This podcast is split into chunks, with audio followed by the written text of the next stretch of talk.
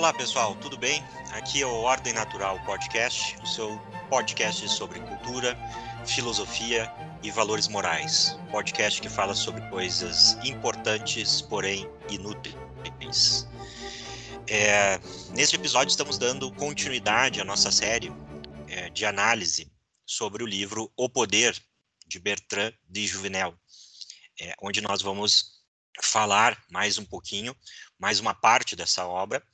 Mas antes de começar a falar a respeito dela, peço a vocês para nos seguirem nas nossas redes sociais, no Twitter, no Facebook, no Telegram, no Getter. E também nas plataformas YouTube, Rumble, uh, Spotify, Anchor e Apple Podcast, entre outras. Curta, compartilhe e nos ajudem a crescer, que faz toda a diferença para a gente continuar produzindo nosso material aqui. Então, é, hoje nós vamos uh, falar aqui é, da terceira, não, terceira não, quarta parte do livro de Bertrand de Venel, composta de três capítulos, cujo título é O Estado como Revolução Permanente. É um título bem provocativo que rompe, de certa forma, com uma visão é, muito recorrente do Estado como uma força, é, ou um obstáculo, melhor dizendo, aos processos revolucionários, aos processos de transformação social.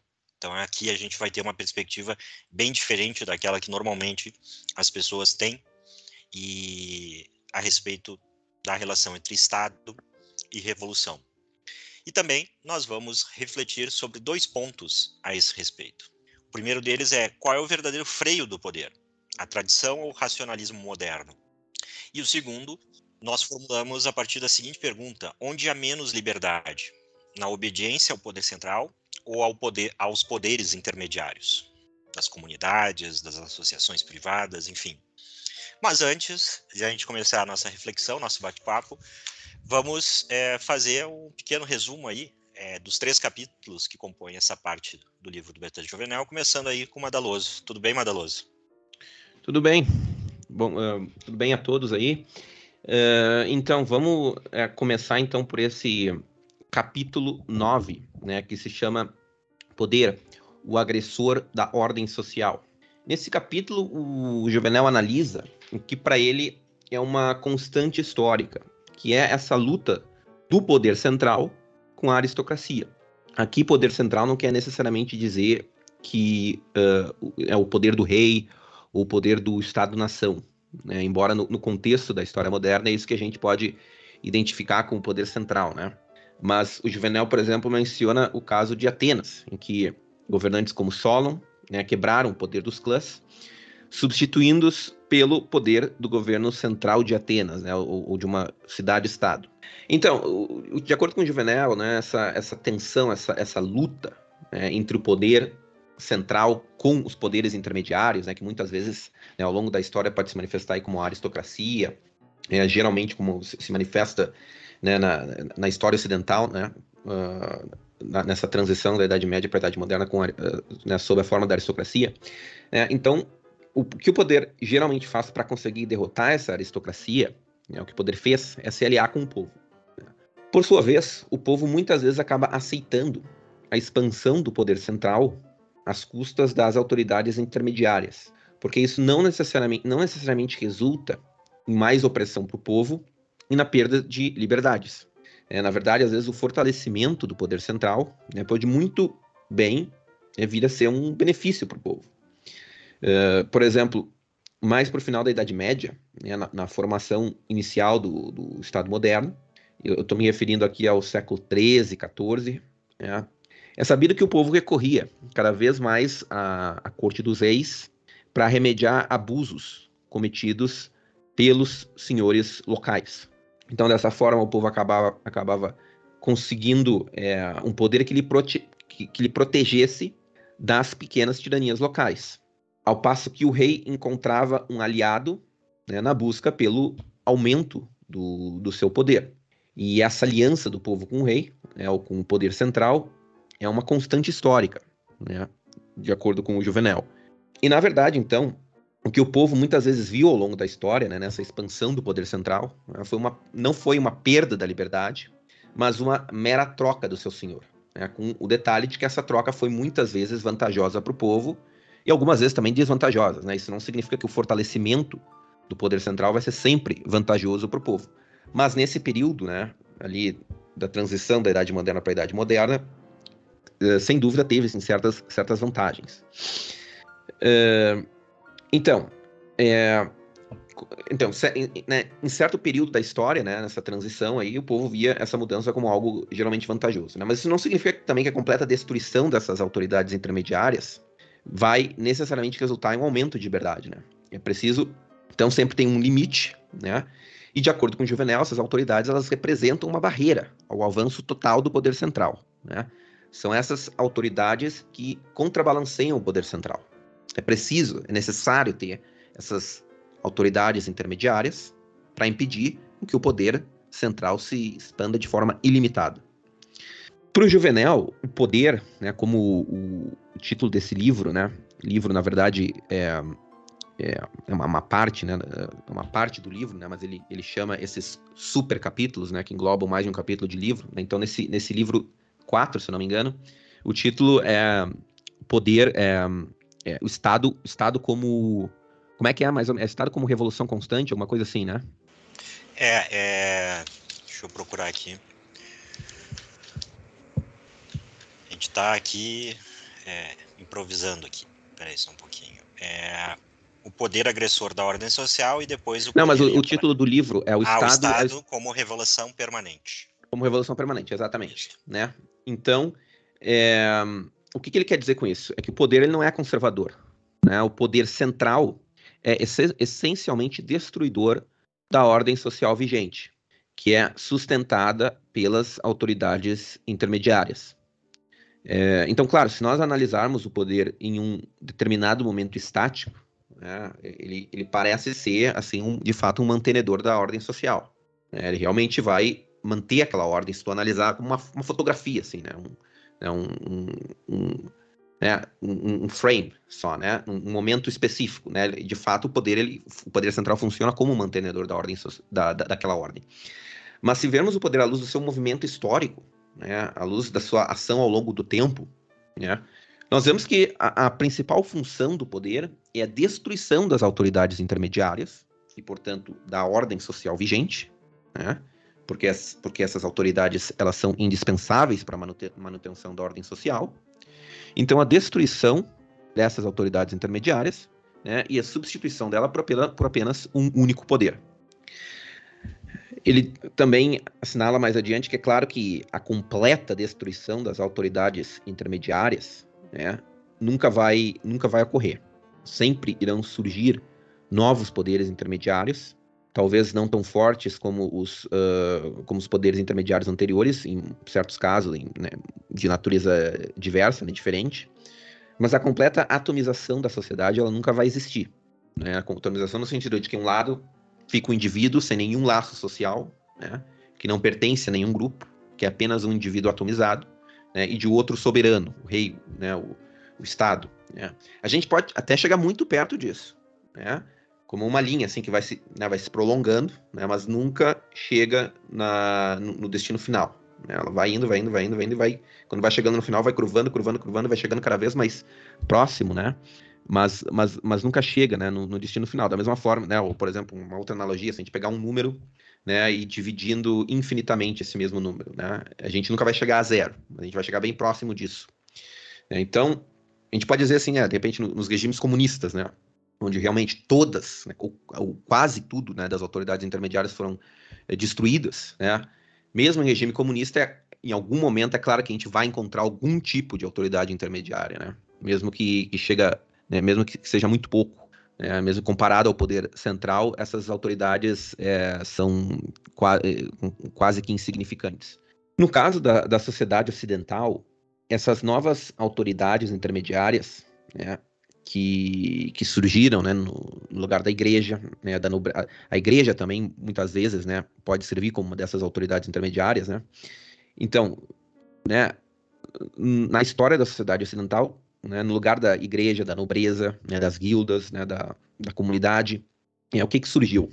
É, foram justamente as grandes corporações. E depois, ainda, mas bem mais tarde, já no século XX, chegam os sindicatos, né?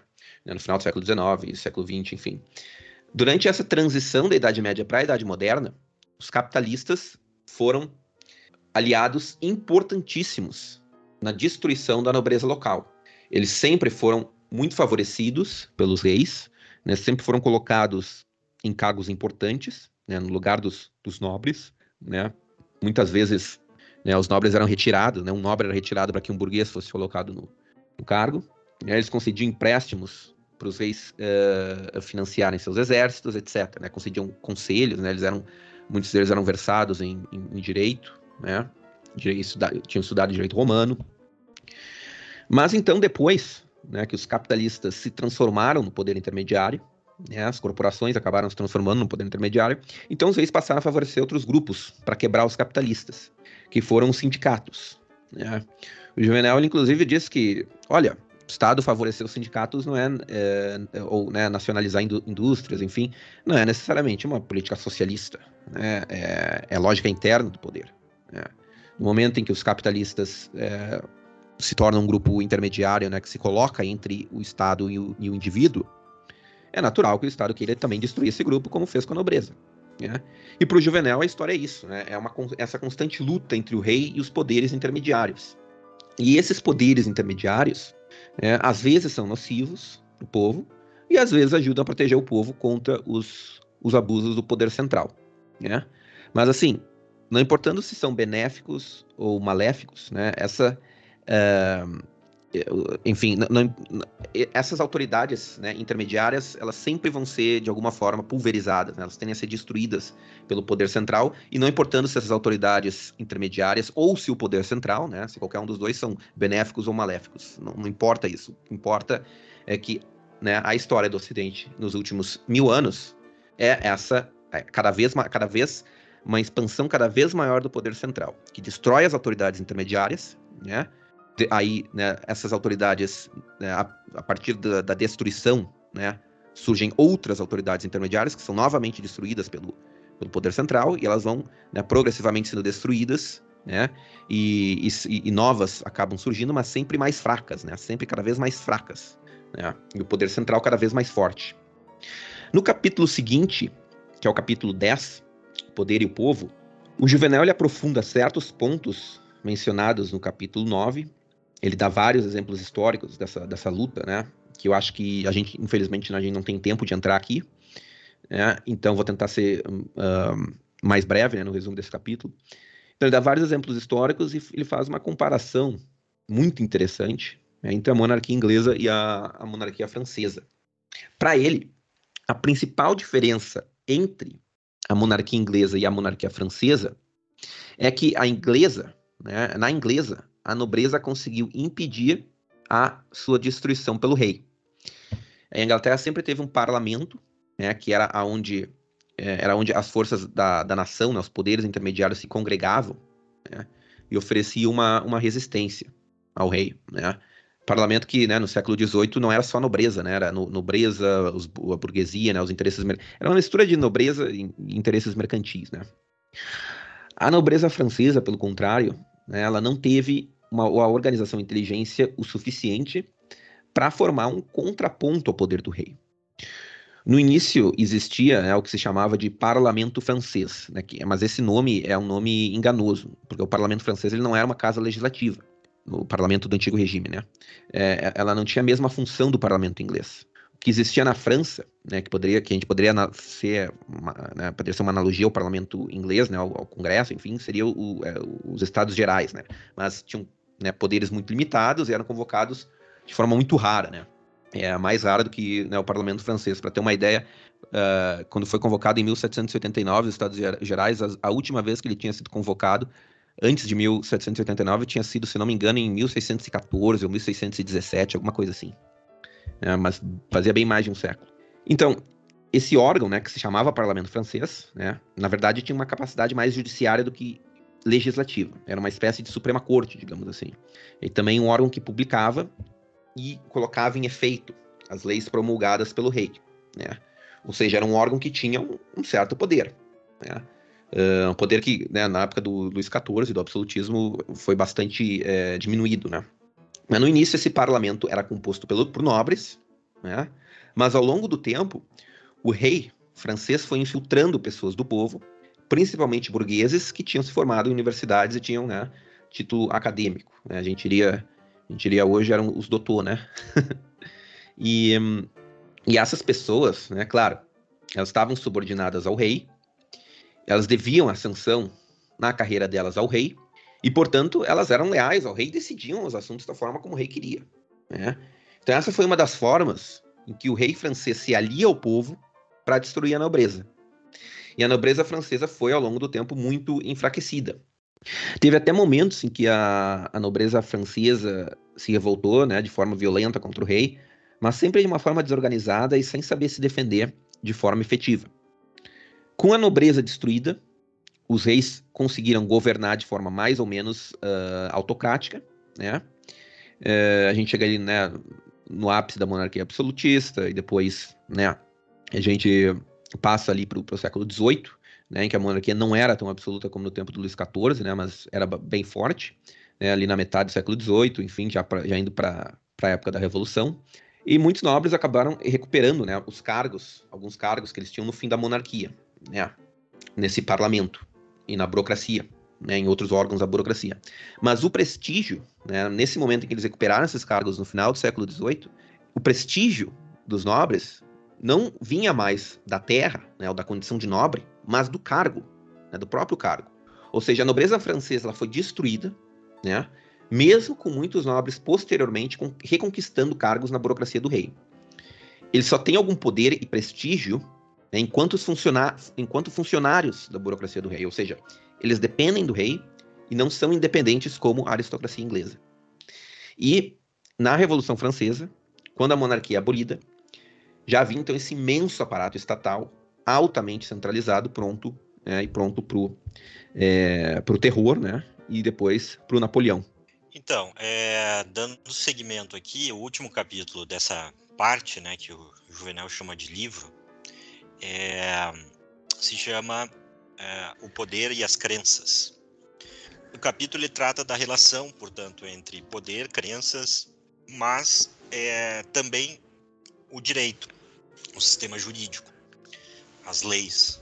E ao contrário do que é normalmente falado, as crenças não são inventadas e não são uma invenção do poder, segundo Bertrand de Juvenel. Mas para entender isso, é preciso antes a gente definir o que o autor quer dizer por crenças. Nesse contexto que ele está analisando das relações políticas, da construção do poder, em, né, em transformar a sociedade para cada vez mais crescer sobre ela, crenças querem dizer basicamente o conjunto de normas e valores tradicionais de uma sociedade, ou, para utilizar a expressão de Russell Kirk, filósofo conservador é, norte-americano, é a ordem moral duradoura de uma sociedade. Isso são as crenças. E então, segundo Juvenal, essa ordem moral produz duas fontes de direito independentes e limitadoras do poder, ou seja, fontes que é, constroem um direito independente do poder político e limitam né, e submetem o poder político, que é, a gente pode dizer, o, o direito costumeiro, né, o direito que advém dos costumes, é, em alguns momentos ele chama esse de direito dos homens, e o direito divino, né? os mandamentos da lei divina que várias sociedades incorporam para dentro de si. Ou seja, a ideia de um direito natural, de uma lei objetiva, né? muito parecido com aquilo que C.S. Lewis é, analisa em Abolição do Homem, livro e obra que a gente já comentou por aqui no Ordem Natural Podcast. O direito costumeiro ele vigora nas sociedades simples e primitivas, segundo o Juvenal. E o, e o direito divino na juventude, entre aspas, das grandes civilizações, tá? no, no início das grandes civilizações. O autor ele vai argumentar que esses dois tipos de direito, especialmente quando são combinados e se reforçam mutuamente de maneira prática em instituições, em mecanismos, enfim, produzem um limite ao poder. né, que tem se demonstrado ao longo da história um dos limites mais eficazes ao poder quando as suas bases né, para, a, para a sua realidade, para, para sua prática, não são corroídas.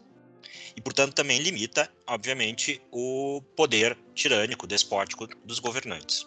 Por quê? Porque os governantes são obrigados a exercerem o poder é, sobre as limitações dessas duas formas de direito que não nascem de nenhuma vontade política. Então, é, a razão é que estes são sistemas que retiram do poder a capacidade de legislar e desperta ao mesmo tempo na sociedade, nos indivíduos, uma forte objeção a inovações e transgressões que representam rompimento com o processo de conservação e aperfeiçoamento da tradição e da vontade de Deus, assim entendido pela sociedade. Dessa forma, o poder precisa criar uma noção de direito, né, uma nova concepção sobre o que é o direito, e, ao mesmo tempo, estimular os conflitos particulares na sociedade, para que o sentimento, de um lado, o sentimento de ordem seja abandonado, e de outro, os direitos os sistemas jurídicos que se pretende substituir se mostrem incapazes de resolver esses novos conflitos. Então, o Estado ele tem que estimular novos conflitos dentro da sociedade para justamente fa fazer com que os indivíduos recorram é, nos seus conflitos a, a outras fontes do direito que não o costume ou a lei divina. Então, como é que o poder vai fazer isso? Bertrand Juvenal vai dizer que primeiro estimulando e acentuando justamente é, esses conflitos mas especialmente através do contato com outras culturas, que insere dentro da sociedade, em alguns casos, as ideias de relativismo e de que o direito é uma mera convenção humana, é uma variação cultural que cada sociedade é, encontra para si num determinado momento, mas que não existe nada de objetivo, nada de natural nas leis e nas normas de uma sociedade. Segundo, que as tradições e o direito divino são instrumentos, invenções e superstições que favorecem os poderosos, que deve ser substituída por uma razão crítica, um racionalismo científico. Então, opõe tradição à razão, à ciência, né, para justamente é, tirar a validade, é, tirar a, a, o conteúdo ou a imagem de verdade dessas outras duas fontes de direito, o tradicional e o divino. Além disso, em terceiro lugar, criando uma outra fonte do direito, que são as assembleias legislativas, que, como Madaloso falou, começam com meros colegiados cons, uh, de cons, consultativos, palavrinha difícil, né? Trava-língua, é, para justamente criarem novas regras, né? É, sobre, é, sobre a desculpa de que as instituições tradicionais não dão conta mais das, das novas questões que emergem dentro da sociedade e que, ao contrário do que normalmente se imagina, as assembleias legislativas, compostas por representantes e tudo mais, né, não são freios para o poder, mas instrumentos para que o poder regule e normative cada vez mais a sociedade. Basta ver que a história recente da modernidade, onde surge com maior força essas assembleias legislativas, ela não para né, de regular a sociedade, de avançar sobre ela cada vez mais. As burocracias, os aparatos burocráticos se tornam cada vez maiores, os impostos cada vez mais é, extensos e complexos, mostrando que é muito pelo contrário, em vez de ser um freio ao poder, se, torna, se tornar um instrumento é, Tem uma parte muito interessante que ele diz que antes das assembleias, né, o, o rei estava uh, sujeito ao costume, à lei divina, não tinha muito o que fazer, né? É um, é um erro achar que o rei era absoluto antes dessas, do surgimento dessas assembleias. Mas a partir né, das assembleias, o rei, né, no momento em que ele em que ele quer mudar, né, quer inovar, quer mudar o direito, ele convoca as assembleias para conseguir apoio né, das, das autoridades locais, e aí ele tem muito mais é, tem muito mais apoio, né, muito mais força para mudar, né, para inovar. Exatamente. E por último, o poder muda o foco da sociedade, que antes estava na preservação da ordem e na preservação das conquistas do passado, do passado para a ideia de progresso, a esperança do progresso. Em resumo, a desconstrução dos verdadeiros limites do poder, que são o direito costumeiro e o direito divino, é realizada por três forças que se colocam em movimento quando o poder estimula os conflitos de interesses e de paixões dentro da sociedade. E nesse sentido, cabe destacar que é por isso que o Estado ele é revolucionário, no sentido de que ele busca a desestabilização da ordem, exatamente para fazer avançar essas três forças: o racionalismo crítico, que é essa racionalidade que vai questionar a tradição, o conhecimento acumulado que passou pelo teste do tempo, como mera superstição, obscuridade. O utilitarismo, que vai fazer com que as normas sirvam a ideais como o bem-estar, né, a utilidade geral, e não mais sejam é, manifestação de uma ordem transcendente, seja escrita pelos antepassados, seja inscrita é, pela noção de Deus. O relativismo, né, onde as normas e o direito são apenas convenções, o que é certo para mim não é o certo para outra pessoa ou para outra sociedade. E utopismo, né, a ideia de que a sociedade perfeita é, se encontra no futuro e que é preciso né, reordenar a sociedade a partir da razão. Assim, o direito, a lei, não é mais descoberta, mas criada segundo os planos dos homens esclarecidos. Ou citando aqui né, os parágrafos de conclusão desta parte do livro, o Juvenal escreve, abre aspas, como não perceber a coincidência do abalo das crenças do século XVI ao século XVIII com a elevação das monarquias absolutas? Como não constatar que o grande século do racionalismo é também o dos déspotas esclarecidos, incrédulos, todos convencidos do caráter convencional das instituições, todos persuadidos de que podem e devem subverter os costumes de seus povos para conformá-los à razão, todos desenvolvendo prodigiosamente a burocracia para servir seus propósitos e a polícia para dobrar as resistências? A vontade dirigente julgou-se, então, capaz de reordenar tudo.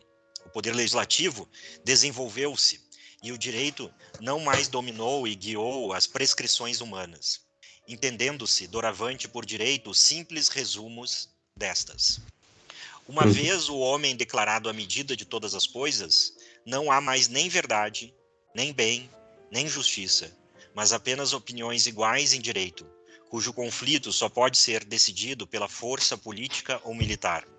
E cada força triunfante entroniza, por sua vez, uma verdade, um bem e uma justiça, que vão durar tanto quanto ela. Então, é, eu aproveito aqui para a gente começar o nosso primeiro ponto de reflexão, porque eu acho que o que o Bertrand de Venel está descrevendo, né, a partir da modernidade, é, continua existindo. Nós estamos vendo diversos agentes do poder né, é, no Brasil, no mundo, né, criando categorias é, de justiça, de bem, de verdade, né, é, como desculpas para avançar e controlar a sociedade.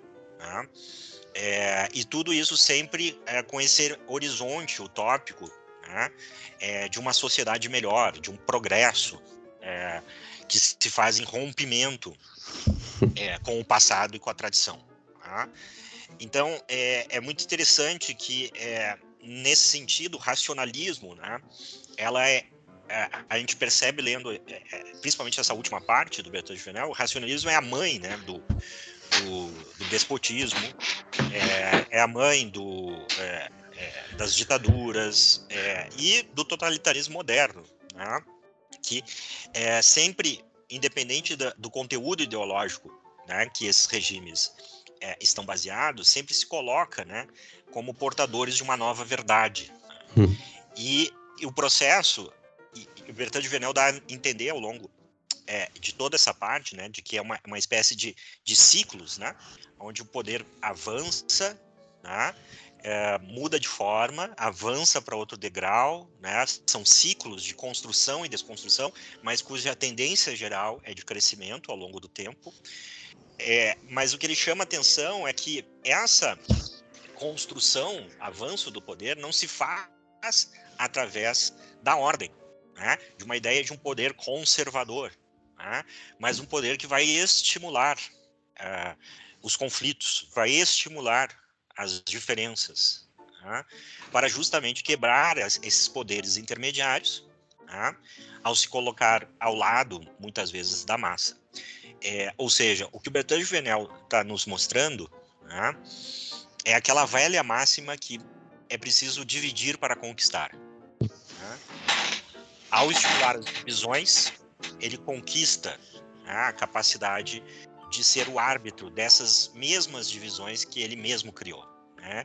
de ampliar mais controles, é, porque afinal de contas ele é, produz o problema e depois oferece o remédio. É, isso é a marca de todos os ideais né, que a gente está vendo aí é, na modernidade. Né? Inclusive, hoje, né, nós estamos assistindo essa é, quase em uníssono, né, não só no Brasil, mas lá fora, né, de que é preciso né, um Estado, uma nova regulação, seja contra as fake news, seja contra é, é, a, a crenças perigosas, discurso de ódio, né? ou seja, problemas processos... imaginários, né, como o aquecimento global. É, ou coisa parecida, né? Ou seja, o, o próprio o próprio poder estimula esses conflitos e depois aparece né, como árbitro superior né, e portador de uma nova verdade, cujo resultado é sempre a construção de um aparato cada vez maior. E aí eu acho muito interessante que nesse processo, eu achei esses dois conceitos muito interessantes. Né? Ele diz assim: o oposto da aristocracia, que é o poder privado que emerge quase que organicamente da sociedade, não é o povo. Né? É, na verdade, a estatocracia, ou seja, aquela elite que emerge do próprio povo, né? quando o Estado né, vai é, criar novos direitos uhum. para é, justamente dizer que está inibindo né, é, dominações, explorações, né, e cria um novo aparato e uma nova elite dentro dele. Esse processo, que é um processo de várias dimensões, né, ele mostra ali, é, é que é muito interessante, porque nós vivemos isso, nós vivemos no mundo da crença é, do progresso, e não da crença que realmente é uma crença que limitaria o poder, que é a crença da continuidade do aperfeiçoamento. Tá? Nós uhum.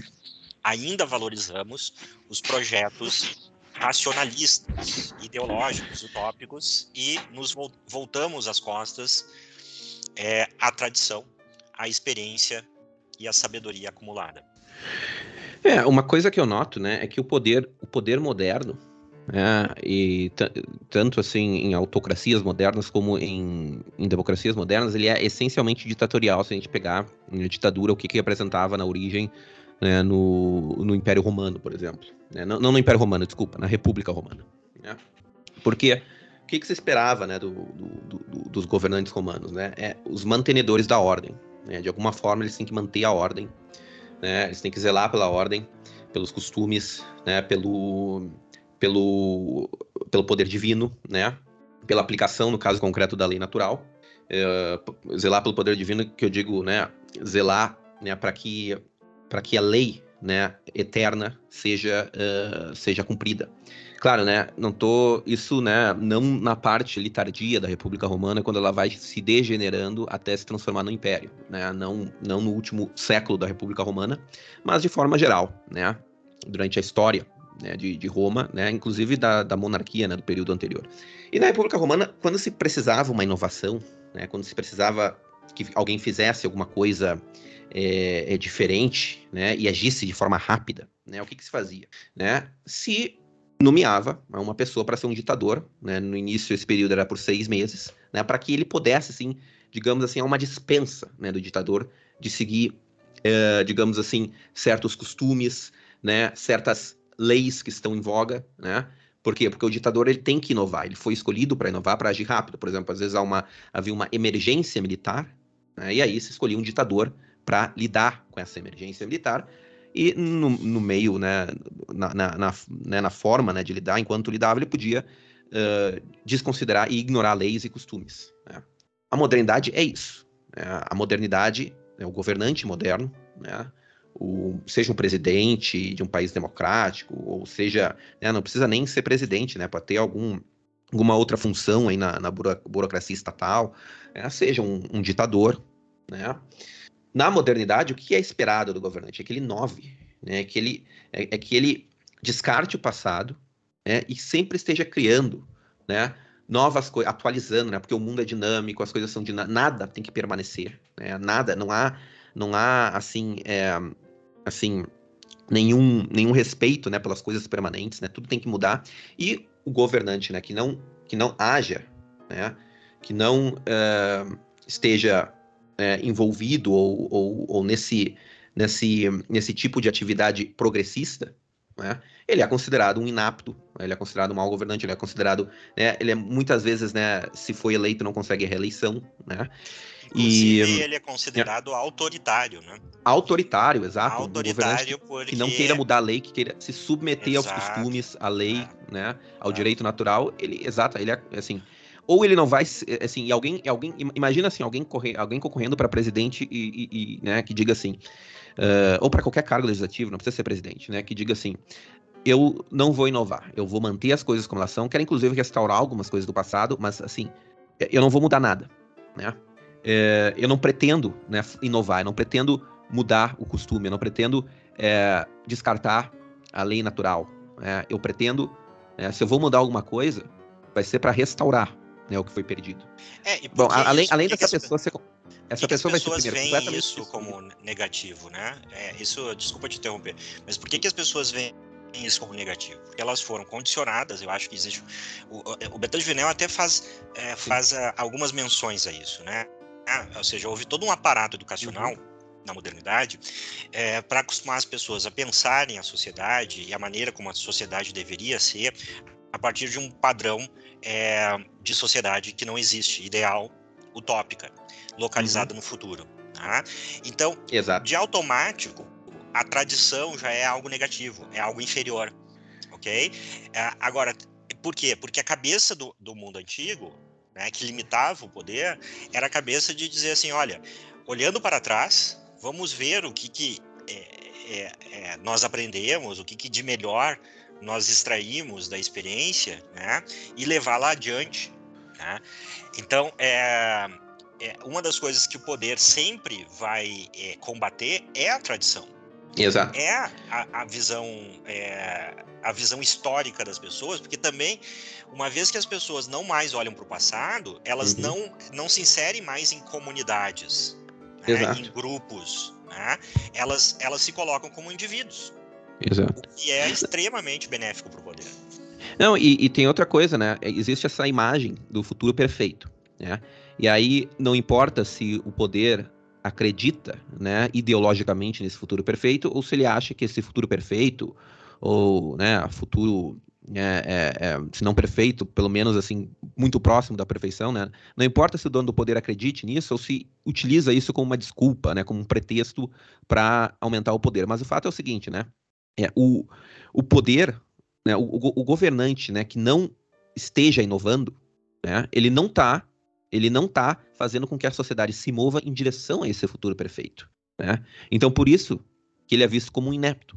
Ao passo que o governante, né, que finge, né, ou que, que acredita ou que finge acreditar estar movendo a sociedade né, a esse futuro perfeito, né, vai ser visto como uma pessoa progressiva, como uma pessoa boa, né, como uma pessoa democrática, né, como uma pessoa que, que é, acredita né, no, no, no, progresso, enfim, esse tipo de coisa.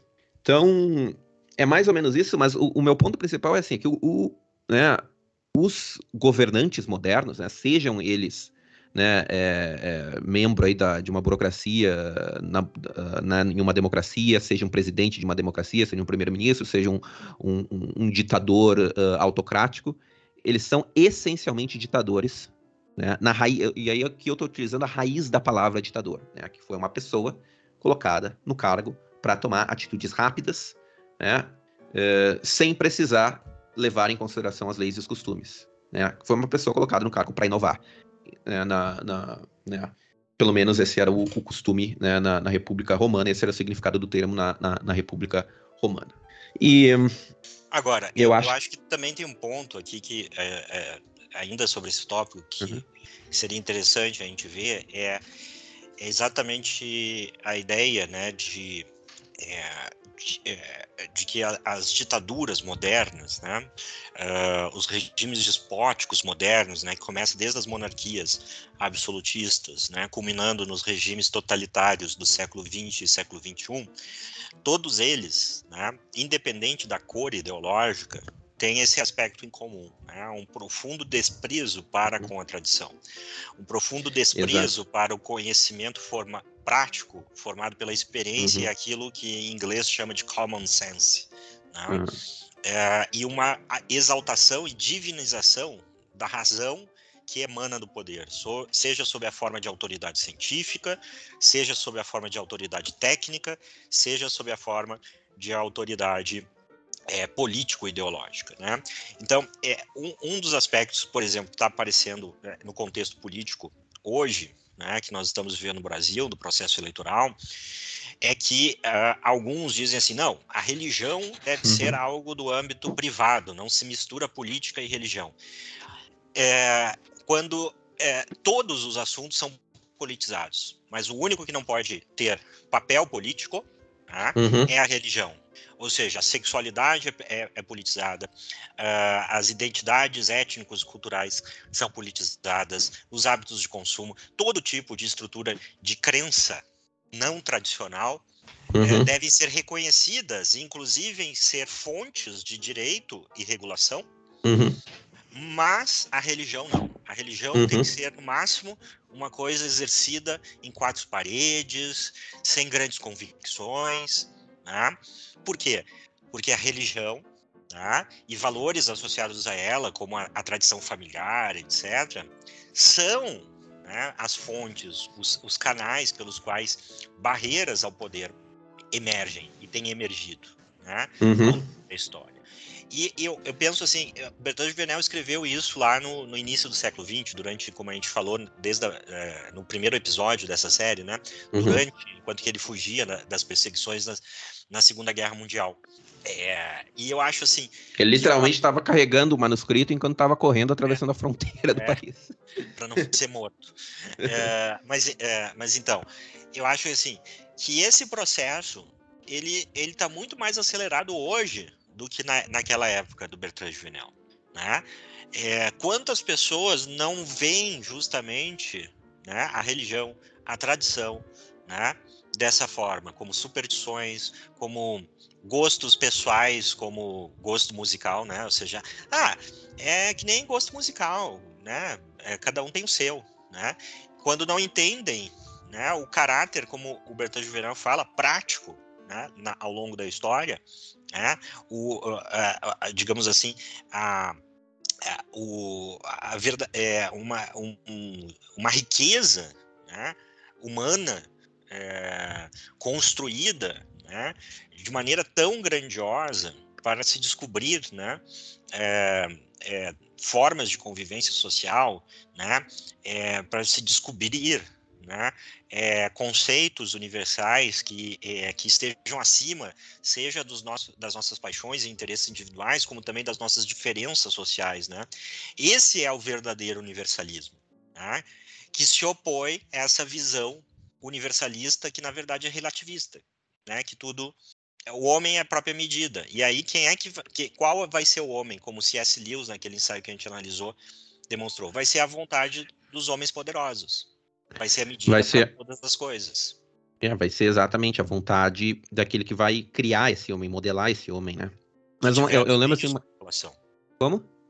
Que tem os meios de manipulação dos demais. É, exatamente. Uhum. E. Hum, é, pois é, uma coisa relacionada a isso, né, da religião não entra na vida política. Eu me lembro que no direito eu ouvia muito a frase, né, de que a moral, moral e direito, né, não podem se tocar, são separadas, né. É, é, assim, eu, eu, assim, na época eu, né, era burro demais para perceber a contradição, embora um ou dois anos depois eu acho que eu já, já tinha percebido o absurdo, né? Um, um, ou dois anos depois, a primeira vez que eu vi isso, eu acho que eu já, perce, já tinha percebido o absurdo que é, mas assim, assim, a própria escolha, né, do bem jurídico que tu vai proteger, né? Ah, tu vai proteger esse bem, esse, né? Tu vai proteger a vida, mas não vai proteger, sei lá, outra coisa isso é uma escolha moral, né? Não, não, existe separação do, do direito da moral. E outra coisa também, não existe uma separação, né? A separação que a gente faz entre vida privada e vida pública ela é uma separação muito, muito, era é uma abstração em certo sentido, né? Porque é claro que existe uma esfera privada e uma esfera pública, mas elas não são hermeticamente fechadas, né? De, que não se tocam, assim. É óbvio que a vida pública influencia a vida privada e vice-versa, né? E é óbvio que políticas públicas que, sejam completamente hostis à religião né, vão impactar na vida privada também, né, na, na, na, vida privada uh, da, das pessoas, né? Então, assim, não, não, não, faz sentido dizer, né? A religião não pode existir na vida pública ou na vida na política e religião não se separam, enfim. É... que a família também é uma instituição privada. É. É, é, ele vai falando de todos os casos, né? Quando a autoridade patriarcal, e eu sei que esse é uhum. é outro termo, termo que foi completamente contaminado, né? Como se fosse uma autoridade imposta, totalmente arbitrária, quando os, os, exemplos históricos mostram que não é bem assim, né? Como tudo no, na, no fenômeno sociais humano ele tem é, várias facetas, né? Mas a gente vê que a modernidade ela procura romper exatamente com essas duas coisas, né? Os laços familiares, que é de onde esse direito é, costumeiro é, surge, né? e é, a religião, né? Que é de onde o Exato. direito divino surge. Por quê? Porque esses são direitos que, é, uma vez que eles são adotados, eles são vistos como fixos, como é, superiores a todos, ricos, pobres, é, homens, mulheres, né? A todos é, é estão submetidos a esse direito, né? E, e portanto, é, a autoridade, digamos assim, uhum. é, exer é exercida e é sofrida por todos. Né? E a modernidade nos faz crer que é justamente o contrário, que é o direito criado pelos homens, por uma assembleia, né, sob a forma de um texto escrito, que nós chamamos Constituição, né? que, é, que vai barrar o, o poder quando é esse direito é o próprio poder que produz. Então, como é que o, o, o, o, direito que é produzido pelo poder vai limitar o poder? Exatamente, né? É, tem um capítulo interessante que a gente vai ler em, pro, em, algum outro episódio, mas que eu já dei uma folhada que fala justamente isso, né? A, a, a única forma de limitar o poder né, é colocando assim é, resistências que, que exteriores ao poder, né? como por exemplo, como a gente mencionou aqui, uma, a, né, a, aristocracia. Né? Tem outro capítulo que o Juvenal, que é, se não me engano, as origens aristocráticas da liberdade, que ele menciona né, é muito isso, mas isso fica para um próximo uh, episódio. É, mas assim, indo né, agora então para o segundo ponto, para segunda reflexão, a conclusão que eu chego, Lucas, e aí eu não sei se tu concorda comigo, mas a conclusão que eu chego é assim: é, eu acho que a gente sempre precisa de ambos. Né? A gente sempre precisa de poderes intermediários que sirvam de resistência ao poder central, mas a gente precisa também né, de, um, de, um, de um poder central. Uh, assim, por que não, né? Assim, eu acho, né, faz sentido. Uh, um poder central que tem a capacidade de, de nos proteger dos poderes intermediários quando esses, esses acabam se tornando tirânicos, né? quando esses poderes intermediários começam a agir de forma contrária ao bem comum, que pode muito bem acontecer. Né? Nenhum, nenhuma autoridade social é imaculada. Né? A própria, até mesmo a igreja pode se corromper. Né? Uh, então, na história, né, nós vemos então que, que, um certo, que uh, em certo grau, o fortalecimento das monarquias foi sim benéfico para o povo. Né? Naquele período lá, anterior, né, no momento de formação dos estados nacionais, não no absolutismo, né, uh, porque de fato assim pacificou regiões que tinham é, conflitos intermináveis assim entre, entre nobres. O rei protegia muitas vezes o camponês da tirania local, né, deixar, disponibilizava sua corte para recorrer, né, de, e demandar justiça, né. Mas o problema que eu vejo, né, é que na, na história do mundo ocidental, nos últimos 100, uh, eh, mil anos, né, nós, nós temos visto quase que exclusivamente a erosão né, o completo esfacelamento, né, destruição dessas autoridades intermediárias em detrimento de um poder central. Né? E em um determinado momento da história, então, o poder central ele adquire uma força muito grande, uma força muito avassaladora. Né? E no momento atual, a gente precisa tentar reconquistar esses poderes intermediários, né? principalmente em frente à ameaça globalista, né? Uh, olha, olha, que ironia, né? Muitas vezes eu, eu, disse no início, né, que poder central pode ser o, né, o poder central de uma cidade-estado grega às custas, né, em, uh, né, em, oposição ao poder dos clãs, né? Mas eu vejo que no cenário atual, né, o poder intermediário que a gente tem que tentar reforçar no cenário atual, na circunstância atual, é justamente o poder do Estado-nação, que era o poder, né, que, que que era o poder central, exatamente, na, nas, em, na, em, épocas passadas, e que era o poder que, se eu tivesse vi, vivi, né, vivido em épocas passadas, provavelmente eu tentaria é, combater e pensasse da mesma forma, né? não tem como saber se eu pensaria da mesma forma se eu nascesse há, há 300, 200 anos atrás, é, e que provavelmente eu tentaria combater. Mas a, eu acho que a lição que fica assim, né, e aí eu não sei se tu concorda, como conservadores, né, se é que dá para, né, se é tu concorde com esse rótulo, mas eu não, eu não tenho problema de me chamar de um, de um conservador. É, eu acho que a gente não pode ter fórmulas uh, prontas, né? Em todas as circunstâncias a gente tem que apoiar o poder intermediário, ou em todas as circunstâncias a gente tem que apoiar o poder central. Né? E muitas vezes esses poderes eles mudam, né? Muitas vezes o que é o poder central hoje é o intermediário em outra época e vice-versa, né? Por exemplo, acho que os grandes capitalistas, né, que poderiam ser o poder intermediário no passado, hoje fazem parte do poder central. Então, eu acho assim, a gente nunca pode ter fórmulas, né, uh, abstratas, né? Claro, a gente tem que ter princípios, mas nunca fórmulas abstratas. Ah, a gente tem que sempre favorecer o poder central, sempre favorecer ou sempre favorecer o poder intermediário. A gente tem que sempre analisar, né, o que, que é melhor, o que, que vai proteger de forma mais eficiente a liberdade, né, fornecer, né, zelar pelo bem comum, né, uh, zelar por uma sociedade ordeira. Né? Eu acho que a gente tem que sempre, na circunstância concreta, tentar analisar o caso e aí tentar né, pensar, ah, vale, né, politicamente eu vou agir de que forma? Ah, vou tentar recitar as autoridades intermediárias. Não, as autoridades intermediárias estão muito opressoras, vou tentar fortalecer o poder central, etc. O que, que tu acha disso? É, eu acho que, em parte, é correto, né? Mas, assim, o, o problema, ele comporta é, vários fatores. Eu acho que é, a questão central versus intermediário é uma das dimensões sobre as quais esse, essa, esse problema, que na verdade é uma, uma equação multivariada, né, é, é, uhum. precisa ser pensado. Né? É, de um lado, sim, né, você tem que achar de alguma forma um equilíbrio entre, entre as duas coisas, né, é, porque é, no exame histórico que o Bertrand Juvenel faz, né, sintético, mas muito muito denso, é, uhum. ele mostra isso, né, de que é, quando há abusos dos poderes intermediários, o poder central se aproveita disso justamente para ganhar mais poder, né? É, exato. É. é. Uhum. Então, mas isso, mas aí, aí um é... jogo que eu não aí... sei se é possível é, de equacioná-lo sem as outras variáveis. Quais são as outras variáveis? Essa última né, do capítulo que, é. que eu resumi, que é sobre qual, qual, é a fonte do direito a qual a sociedade uhum. vai, vai recorrer para dirimir né, os seus conflitos, seja os conflitos particulares, seja os conflitos com as autoridades intermediárias ou centrais. Né? É, existe o outro elemento que ele fala também, né, é, que é o velho conflito, né, no fundo ele está, de certa forma, é, é dando uma outra, é, uma outra versão para o velho conflito igualdade versus liberdade, né, é, de que, de alguma forma, a promoção de uma igualdade leva a uma igualdade de servidão ao poder central, mas, ao mesmo tempo, uma liberdade completa, individual, também serve ao poder central, porque leva à atomização, né, dentro da uhum. sociedade. Então, é, são coisas é, é, que, é, que, exercem outros problemas. E depois o próprio crescimento natural da sociedade, em termos de complexidade de grupos, de contatos culturais, né, que fica muito difícil nós é, imaginarmos né, essa dose é, de localismo, né, que a liberdade, muitas vezes, os, ou melhor dizendo, o freio ao poder, muitas vezes exige, né?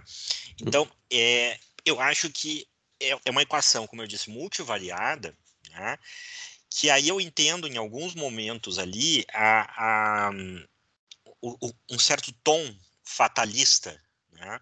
uhum. é, do Bertrand Juvenal, né? de que é, se por um lado a tendência completa, né, que é a atomização da sociedade, né, e a submissão de todos a uma estatocracia, né, e que, na verdade, então, a gente só teria a transformação dessa estatocracia, né, mas o, o sistema permaneceria o mesmo, né, não seja é, completamente realizada, né, mas, ao mesmo tempo, também eu acho que, do outro lado, né, é como se a gente já tivesse aberto a caixa de Pandora, ou seja, uhum. os males foram, é, foram soltos e agora é, não tem como voltar atrás. né?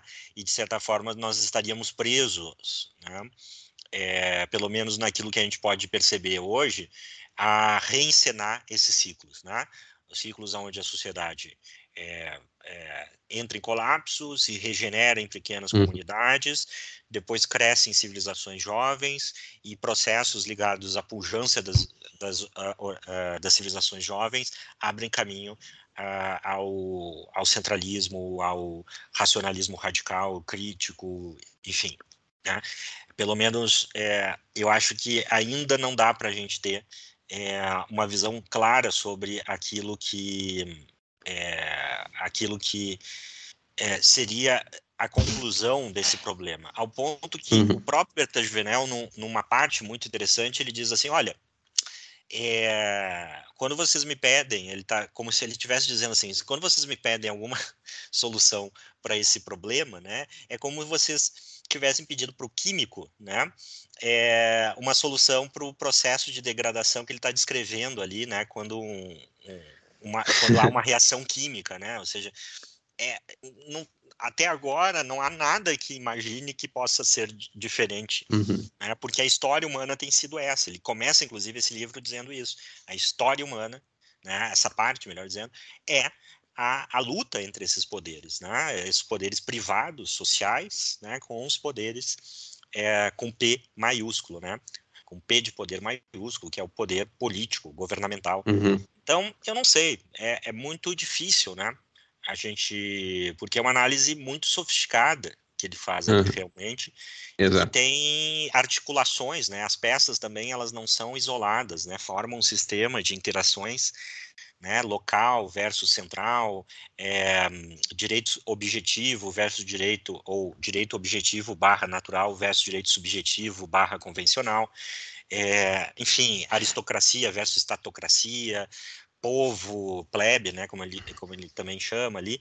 Então, eu, é, eu francamente eu não sei se há. É, eu, né, um... é, é interessante que ele faz. É, é, é bom ressaltar isso, né? Que ele, é, essa análise prescritiva que eu faço, né?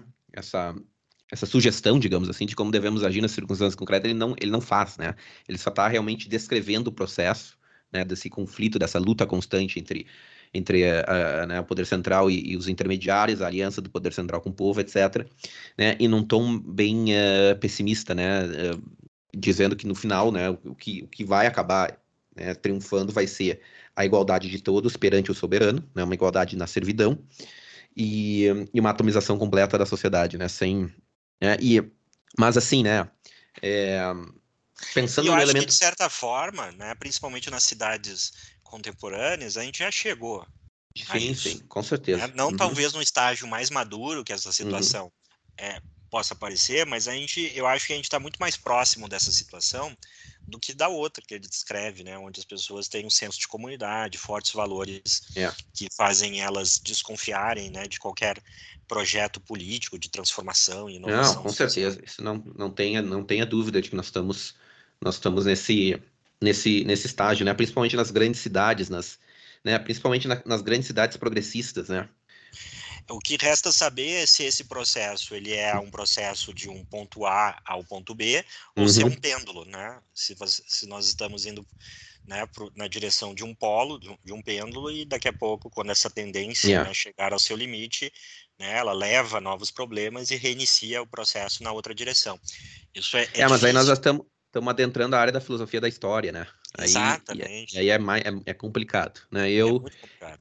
É muito complicado. Eu também não me acho capaz de, de fazer previsão, né? É, é realmente é, é difícil mesmo, né? É um, é... Mas eu acho que o máximo que a gente pode dizer, de repente, né, de, em termos de ação prática, de prescrição, é, é, é tentar, assim, pensar no princípio da subsidiariedade, né? É, e, ser, e sermos céticos em relação ao poder. Exato, exato. Não, claro, isso, isso, isso é óbvio, né? Muito ceticismo né? com relação ao poder. Exato, isso é muito óbvio. E, e tentar, né? É, pensar no princípio da, da, da subsidiariedade? Como... Exatamente. É. Então é isso aí, né? É, eu acho que a gente pode encerrar por aqui com mais essa é, parte da série que nós estamos fazendo do livro é, do Bertrand Venel, O Poder, História Natural do Seu Crescimento. É, eu acho que espero que os nossos ouvintes passem a ler, a estudar esse livro, né, compartilhar essa reflexão que é muito oportuna para pro, os tempos que nós estamos vivendo, cheio de promessas utópicas, né, e nos entregando uhum. é, mais distopia do que utopia. É. E então é isso. Espero vocês numa próxima vez. Fiquem com Deus e até a próxima, pessoal. Até a próxima, pessoal. Leiam esse, essa obra, é muito boa. Não é, um, não é uma leitura fácil, mas é uma leitura bem. bem é, a recompensa é muito grande, né? Termos de conhecimento, né? e é um aprendizado também muito, né? muito bom também, em termos de teoria política e até mesmo teoria da história, né? Então, eu recomendo a todos esse livro e fiquem com Deus.